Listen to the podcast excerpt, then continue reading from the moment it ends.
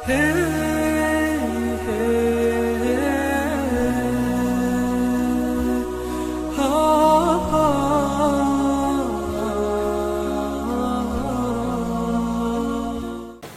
الطالبين لله تعالى فصل في القدر ويتضمن واحدا وثلاثين سؤالا. الحمد لله رب العالمين والصلاة والسلام على سيد المرسلين سيدنا محمد وعلى آله وصحبه الطيبين الطاهرين وبعد لله تعالى. ما معنى القدر؟ قال بعض العلماء القدر هو تدبير الأشياء على وجه مطابق لعلم الله الأزلي ومشيئته الأزلية فيوجدها في الوقت الذي علم أنها تكون فيه. فيدخل في ذلك عمل العبد الخير والشر باختياره. ويدل عليه قول رسول الله صلى الله عليه وسلم إلى جبريل حين سأله عن القدر عن الإيمان الإيمان أن تؤمن بالله وملائكته وكتبه ورسله واليوم الآخر وتؤمن بالقدر خيره وشره. رواه مسلم. هذه تسمى أصول الإيمان الستة. لما سأل جبريل رسول الله صلى الله عليه وسلم في حديث جبريل الطويل المشهور قال له يا محمد أخبرني ما الإيمان؟ قال أن تؤمن بالله وملائكته وكتبه ورسله وباليوم الآخر وتؤمن بالقدر خيره وشره. يعني تؤمن أن كل شيء يدخل في الوجود بتقدير الله أي بتدبير الله الأزلي. كما قال الله تعالى أنا كل شيء خلقناه بقدر. لا يوجد استثناء في هذه الآية. كل ما يدخل في الوجود بتدبير الله الأزلي سبحانه وتعالى. إن كان جسما وإن كان عملا إن كان خيرا وإن كان شرا إن كان ايمانا وإن كان كفرا إن كان طاعه وإن كان معصية. كل شيء بتقدير الله وكل شيء بعلم الله وكل شيء بمشيئة الله. هنا إذا قال لك إنسان ما دور الإنسان اذا إذا كان كل شيء بتقدير الله وعلم الله وخلق الله سبحانه وتعالى ومشيئة الله ما دور هذا الإنسان؟ الإنسان مختار تحت مشيئة الله له اختيار تحت مشيئة الله لا يجوز أن يكون مستقلا عن مشيئة الله. لذلك جاء في القرآن وما تشاءون الا ان يشاء الله رب العالمين. العبد له مشيئة لكن مشيئته تحت مشيئة الله. قال رسول الله صلى الله عليه وسلم ما شاء الله كان وما لم يشأ لم يكن. إن كان الذي دخل في الوجود جسما بمشيئة الله بخلق الله بعلم الله بتقدير الله. إن كان عملا كذلك. كان خيرا كذلك. إن كان شرا كذلك. لا يجوز أن يكون الأمر على خلاف هذا. لا يجوز أن يكون الأمر على خلاف هذا. قال رسول الله صلى الله عليه وسلم كل شيء بقدر حتى العجز والكيس. فاذا الإنسان له اختيار تحت مشيئة الله. الإنسان لا يخلق عمله. لا يخلق شيئا. الإنسان لا يستطيع أن يخلق حرفا واحدا. كل واحد منا إن فتح فمه وأراد أن ينطق بحرف الباء لا يستطيع. لأن الله جعل الإنسان إذا أراد أن ينطق بحرف الباء يحتاج إلى إطباق الشفتين. فالإنسان ليس خالقا لحرف ليس خالقا لكلمة ليس خالقا لعمل. الله خالق كل شيء. هكذا جاء في القرآن. هل من خالق غير الله؟ لا خالق إلا الله. المعتزلة خالفوا المسلمين. قالوا الله خالق الجسم أما الإنسان فهو خالق العمل. أشركوا بالله. المعتزلة مشركون بالله. اعتقادهم فاسد. الرسول صلى الله عليه وسلم قال لكل أمة مجوس ومجوس هذه الأمة الذين يقولون لا قدر. من هم الذين يقولون لا قدر؟ المعتزلة. فهم كفار. كما حكم عليهم رسول الله صلى الله عليه وسلم. وفي حديث رواه الإمام أبو حنيفة والإمام محمد بن جرير الطبري رضي الله عنهما أن رسول الله صلى الله عليه وسلم قال: صنفان من أمتي ليس لهما نصيب في الإسلام المرجئة والقدرية. المرجئة ما عاد لهم وجود انقرضوا كانوا يقولون كما أن الكافر لا يستفيد من الحسنة المؤمن لا تضره السيئة. كذبوا القرآن والحديث وإجماع المسلمين فهم كفار. القدرية المعتزلة الذين يقولون لا قدر والأمر أنف أي جديد مستقبل بدون سابق تقدير من الله ويقولون الإنسان خالق عمله والعياذ بالله من الكفر والعياذ بالله من الشرك. والجبرية خالفوا أهل السنة والجماعة. قالوا الإنسان مجبور على عمله ليس له اختيار بالمرة. كذبوا القرآن لا يكلف الله نفسا إلا وسعها. الجبر ينافي التكليف. مذهب أهل السنة والجماعة هو المذهب الوسط المذهب العدل. المأخوذ من القرآن والحديث والعقل السليم شاهد له. الإنسان مختار تحت مشيئة الله. جاء رجل إلى سيدنا علي مصباح التوحيد رضي الله عنه.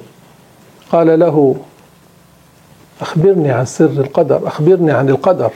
قال له أخبرني عن القدر. قال له سر الله فلا تتكلف. لا يعرف حقيقة القدر الإنسان لا يستطيع أن يتوصل إلى ذلك.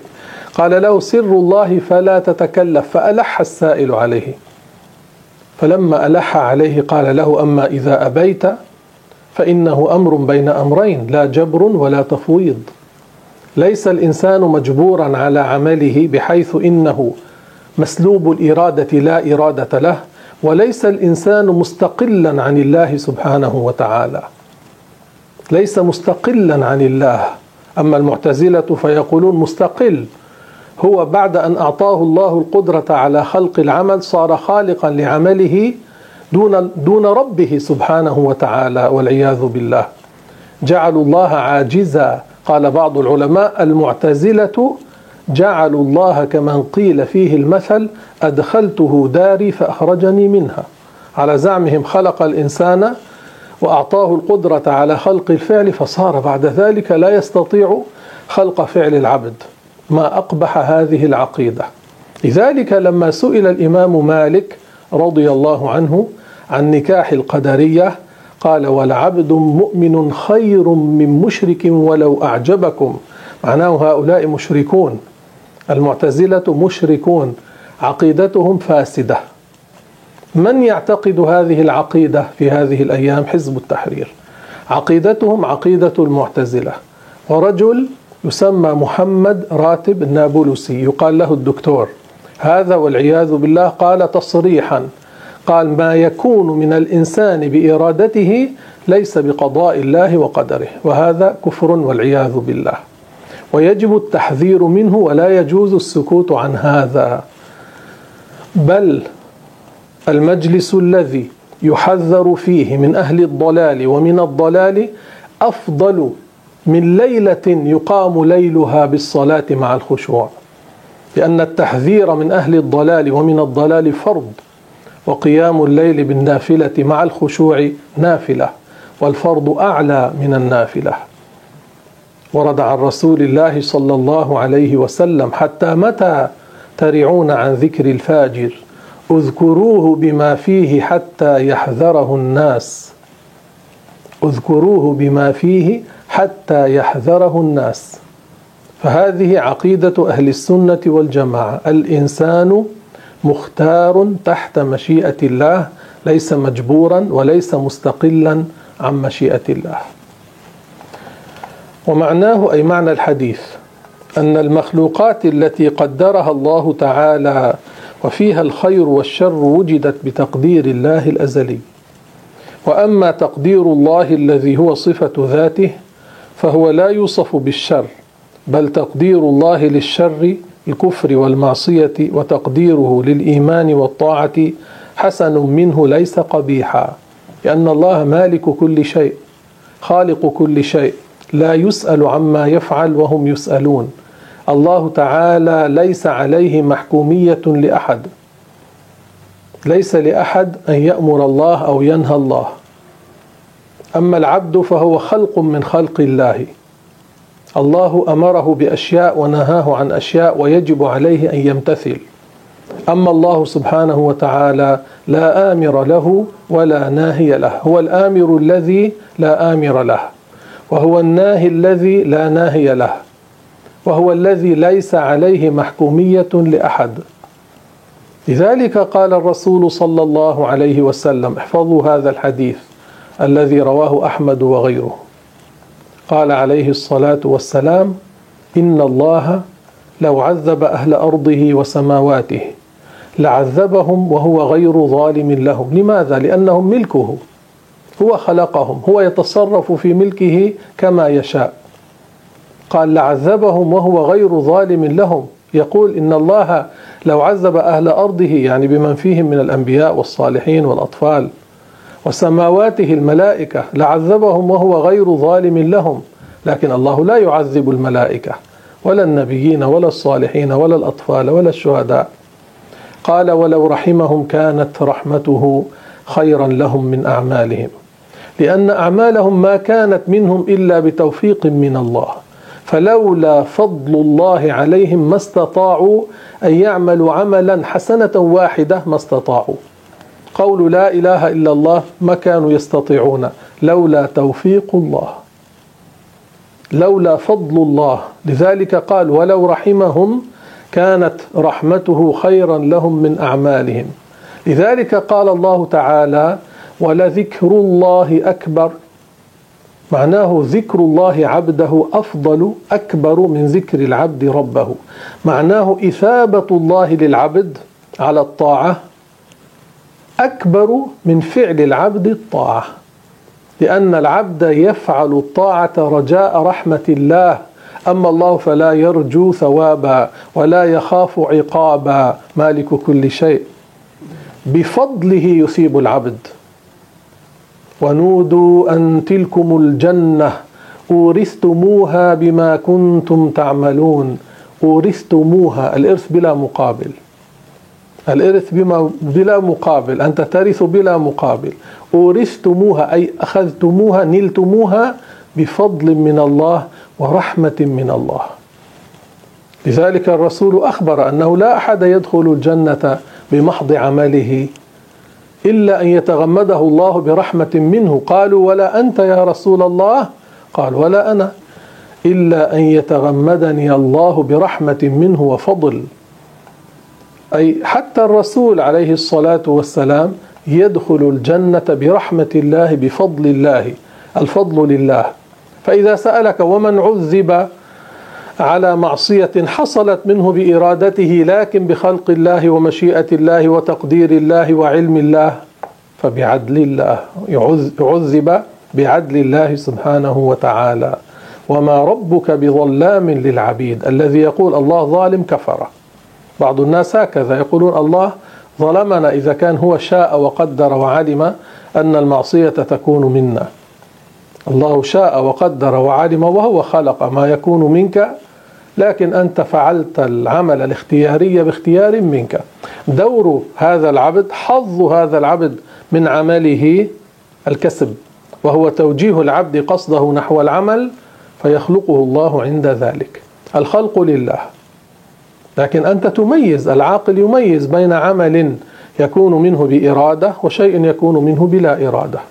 قال الله تعالى قل إن صلاتي ونسكي ومحياي ومماتي لله رب العالمين لا شريك له. قل يا أشرف الخلق يا محمد إن صلاتي عمل اختياري ومما إن صلاتي ونسكي الذبح الذي يذبح في الحج تقربا إلى الله. هذا أيضا بإرادة من العبد ومحياي ومماتي هذا ليس بإرادة العبد يكون.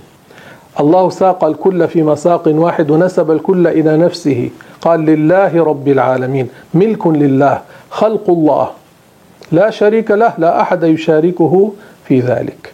هذه عقيدة أهل السنة والجماعة هذه عقيدة المسلمين ومن خالفها فليس مسلما والدليل على أن مشيئة الله نافذة في جميع مراداته.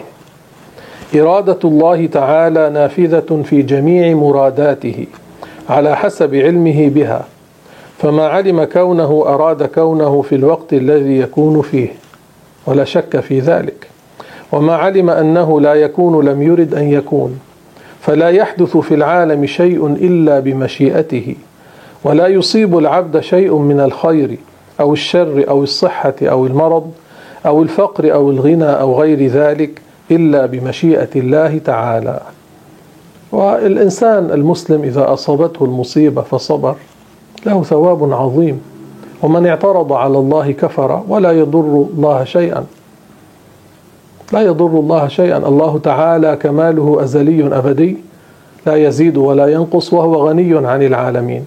فالذي يعترض عليه يكفر. يعني يصير خارجا من الدين عليه أن يتشهد للرجوع إلى الإسلام.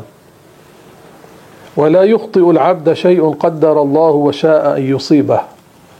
فقد ورد أن النبي صلى الله عليه وسلم علم بعض بناته ما شاء الله كان وما لم يشأ لم يكن. رواه أبو داود في السنن. ثم تواتر واستفاض بين أفراد الأمة. أذكر قول الإمام علي في القدر. روى البيهقي رحمه الله تعالى عن سيدنا علي رضي الله عنه أنه قال إن أحدكم لن يخلص الإيمان إلى قلبه حتى يستيقن يقينا غير شك. أن ما أصابه لم يكن ليخطئه وما أخطأه لم يكن ليصيبه ويقر بالقدر كله. أي لا يجوز أن يؤمن ببعض القدر ويكفر ببعض. وتتمة الحديث الذي قلت رواه أحمد إن الله لو عذب أهل أرضه وسماواته لعذبهم وهو غير ظالم لهم ولو رحمهم كانت رحمته خيرا لهم من أعمالهم. قال ولو أنفقت مثل أحد ذهبا في سبيل الله ما قبله الله منك حتى تؤمن بالقدر وتعلم أن ما أصابك لم يكن ليخطئك وما أخطأك لم يكن ليصيبك ولو مت على غير هذا دخلت النار. أن الذي لا يؤمن بالقدر كافر والكافر من مات على الكفر يخلد في نار جهنم. اذكر ما قاله عمر ردا على من قال إن الله لا يضل أحدا. روى البيهقي بالإسناد الصحيح. أن عمر بن الخطاب كان بالجابية وهي أرض من الشام. فقام خطيبا فحمد الله وأثنى عليه. ثم قال من يهدي الله فلا مضل له ومن يضلل فلا هادي له. وكان عنده كافر من كفار العجم من أهل الذمة فقال بلغته إن الله لا يضل أحدا. فقال عمر للترجمان ماذا يقول؟ قال إنه يقول إن الله لا يضل أحدا. فقال عمر كذبت يا عدو الله. ولولا أنك من أهل الذمة لضربت عنقك. هو أضلك وهو يدخلك النار إن شاء. لأنه لا يعلم على أي شيء يموت.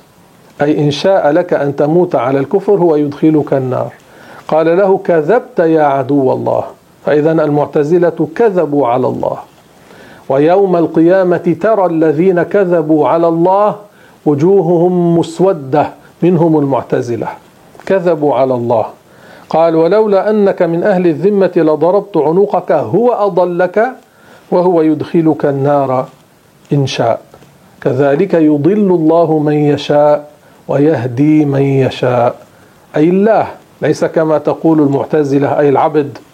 يقولون العبد إذا شاء الضلالة جعله الله ضالا والعبد إذا شاء الهداية جعله الله مهتديا. عكسوا الأمر الله يقول وما تشاءون إلا أن يشاء الله رب العالمين. والرسول يقول ما شاء الله كان وما لم يشأ لم يكن. والرسول يقول كل شيء بقدر حتى العجز والكيس أي حتى الغباء والذكاء. هذا بتدبير أزلي من الله. اذكر الأبيات التي كان يعجب بهن عمر مما يتعلق بالقدر واشرح معناها. روى الحافظ أبو نعيم عن ابن أخي الزهري عن عمه الزهري أن عمر بن الخطاب كان يحب قصيدة لبيد بن ربيعة التي منها هذه الأبيات وهي إن تقوى ربنا خير نفل وبإذن الله ريثي وعجل. أحمد الله فلا ند له. بيديه الخير ما شاء فعل. من هداه سبل الخير اهتدى. ناعم البال ومن شاء أضل. احفظوا هذه الأبيات. عمر كانت تعجبه لما فيها من التوحيد لما فيها من العقيدة الصحيحة لما فيها من العقيدة الموافقة للقرآن وكلام الرسول صلى الله عليه وسلم. ومعنى قوله إن تقوى ربنا خير نفل أي خير ما يعطاه الإنسان تقوى الله. وتزودوا فإن خير الزاد التقوى. وسبيل التقوى العلم. بدون علم لا يصير الإنسان تقيا. بدون علم لا يصير الإنسان وليا. كثير من الجهال يتبعون أشباه المشايخ الجهال إما لوراثة وإما لأنهم طليق اللسان. ولا يكونون تعلموا من أهل المعرفة الثقات. قال الإمام الشافعي ما اتخذ الله وليا جاهلا.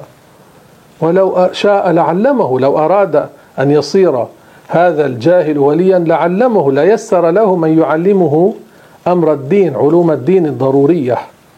ومعنى قوله وبإذن الله ريثي وعجل أي أنه لا يبطئ مبطئ ولا يسرع مسرع إلا بمشيئة الله وإذنه.